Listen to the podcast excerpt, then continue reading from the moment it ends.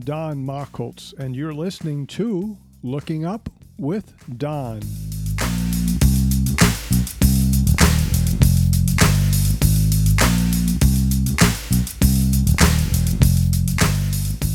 This is the Looking Up with Don podcast, episode number 51 for the week of December 23rd, 2020.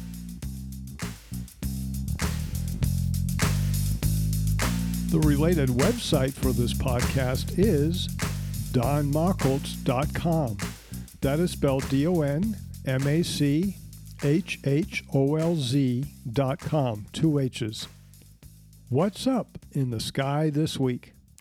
As our week begins on Wednesday, December 23rd, the moon is 65% full in the evening sky, passing a few degrees south of the planet Mars. By the end of the week, December 29th, the moon is full, bright, and up all night. No lunar eclipse this time around. The planet Mars is nearly overhead at evening twilight. It is now double the distance it was from us when it was at its closest just 10 weeks ago. Wasn't that an amazing great conjunction? Jupiter and Saturn meeting in the evening southwest sky. You still have some time.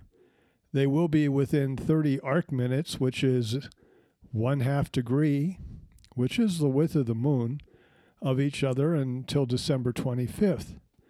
But with each passing night, they do get closer to the sun, setting about four minutes earlier. Hey, did you notice the 8.9th magnitude star stuck between Jupiter and Saturn. The star is saying, Hey, how did I get involved in all this? These two planets will not appear this close to each other again until the year 2080, March 13th, 2080, morning sky, 44 degrees from the sun in the constellation Capricornus. This is not a good viewing angle for the northern hemisphere as seen from mid northern latitudes, the pair will be only 5 degrees high at morning astronomical twilight. The southern hemisphere is favored for this one, but that 2080 great conjunction will, will be in 60 years. And I'll talk more about it then in podcast number 3174. Yeah, right. In 2040, Jupiter and Saturn will meet again, but they'll both be rather close to the Sun as seen from the Earth, so they will be difficult to see. In March 2060, they meet again in the evening sky, 40 degrees from the Sun, with Venus and the Pleiades nearby too. But in neither case do they get as close as they are now. So 2080 is the next time they'll be this close together find other stuff to do between now and then. There will be other conjunctions between other planets and between planets and stars and the moon and planets. I'll prepare you for them in advance in these podcasts. Have you made any New Year resolutions for 2021? How about astronomical goals, such as getting out under the night sky at least once per week?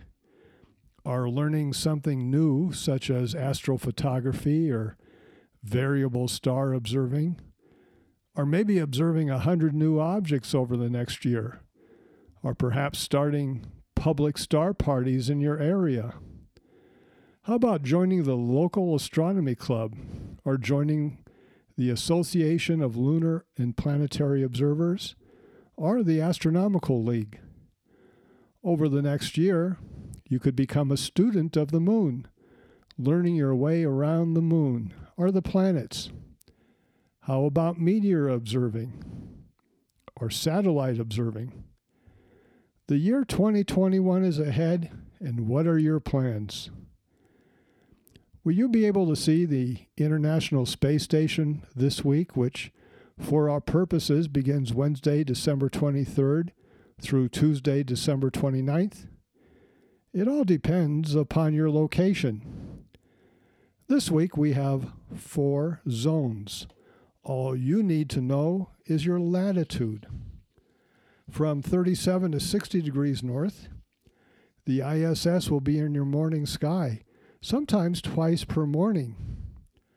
From 30 to 37 degrees north, the International Space Station will be in your morning sky, but only for the first few days of the week. From 27 degrees south to 30 degrees north, which is much of the world, the ISS will not be visible at all this week. South of 27 degrees south, the ISS will be in your evening sky for at least the last part of the week. Those near the south end of this latitude band will see it all week long in both the morning and evening sky. To determine where it will be in your sky, go to the website heavens above.com and enter your location, then click on ISS. Now for the comets you can see this week. The positions, right ascension, and declination of these comets can be found on podcast 48, Comet Positions. You can also get the positions of these comets from heavens above.com. Comet Howell 88P is magnitude 11.0. It's in our southern evening sky. Periodic Comet Howell is plotted on podcast 51, map 1. Comet 2020 M3 Atlas is magnitude 10 and in the northern winter Milky Way in the constellation Auriga. It is plotted on podcast 51, maps 1 and 2. Comet P141 Machholz 2 is presently magnitude 11 in the southwest evening sky. It is labeled on podcast 51, map 1. Photos of this comet are posted on my website. This week we are going to look at a red star. It is known as a star Mu in the constellation Cepheus in the northern hemisphere. William Herschel named it the Garnet Star due to its red color. It is plotted on all three maps this week Podcast 51 maps 1, 2, and 3. Podcast 51 map 3 has this area in detail. In our public star parties during the summer, we would show this star to our guest. This star is big, a thousand times bigger than our sun, and if it were in the place of our sun, we would be inside of it, as would Mars and Jupiter. The star is a hundred thousand times brighter than our sun. If it were a hundred light years from us, it would be the brightest star in our sky. But it isn't that close. It's about 2,800 light years away, so it shines at fourth magnitude. Actually, it's, it's a variable star. It takes about two years to cycle from magnitude 3.4 to 5.1. An oddity about red stars is that they generally look reddest when at their dimmest.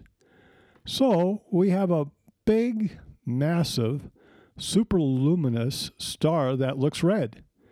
It appears red due to its temperature, being 3700 degrees Kelvin, which is 3,400 degrees Celsius and 6,200 degrees Fahrenheit. This is a cool star. It also appears red due to the dust and gas between us and the star. That dims and reddens the light. Our unaided eye challenge for this week is to look for the garnet star with the unaided eye. You might want to wait until the moon is past full to see it well Use Podcast 51, Map 3 to identify it. Can you see any color with the unaided eye? With binoculars, it will appear brighter, and the cones in your eye, which, which see in color, may now be activated, and the color will show better. So, what color is that star? Some people see it as red, others see it more like orange. I do know that it's not the reddest star in the sky, but it is a bright star that's red, maybe a little bit toward orange, and it does show well to the public. With binoculars, you can also estimate the brightness of the garnet star. The magnitudes of nearby non variable stars are written on map 3. Looking at the garnet star, how does it compare to the other stars? Is it brighter or fainter? Remember that the smaller the number, the brighter the star. And also, each magnitude is two and a half times fainter or brighter than the adjacent magnitude. When I estimated it last week, I got about magnitude 3.9. Remember that it varies from about magnitude 3.4 to 5.1 about every two years.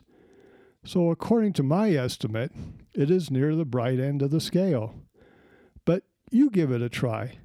See what magnitude you come up with. And one more thing about estimating the magnitude of a red star. The longer you look at it, the brighter it will appear to get. This is known as a Purkinje effect.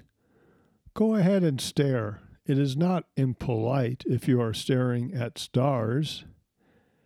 Now, through a telescope gathering more light than the binoculars, what color does the garnet star appear to you?